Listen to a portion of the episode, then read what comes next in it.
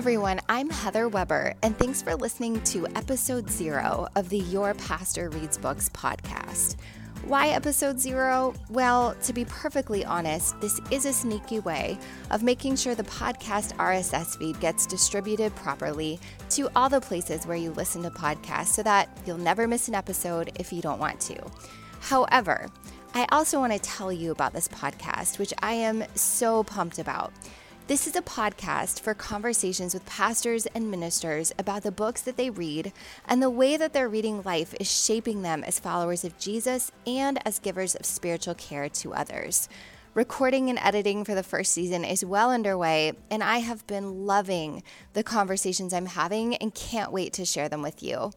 My guests are reading poetry, history, social science, fiction, and memoir, as well as classic literature and theological works. That means you might get some good book recommendations in a genre you love.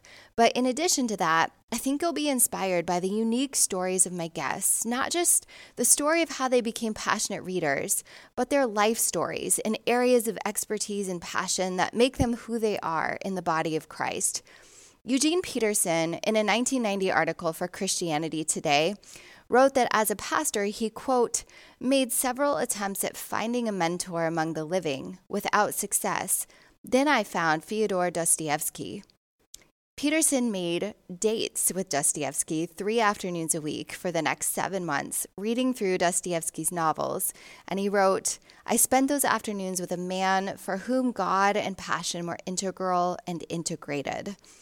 I hope in this podcast you find ministers for whom God and passion are integral and integrated.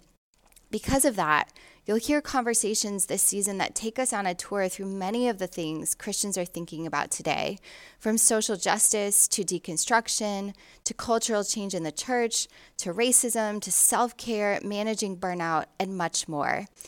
Is this a podcast just for pastors? Not at all. Hope that if you're a follower of Jesus, regardless of whether you hold a leadership title in a church or ministry, that you'll be inspired, encouraged, and enriched.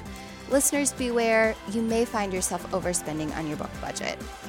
If you're interested in getting alerts when new episodes drop, you can sign up for my newsletter at heatherweber.substack.com.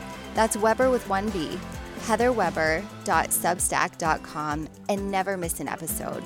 Thanks for listening today. I hope you'll tune in in January for my conversations with pastors about the books that they read.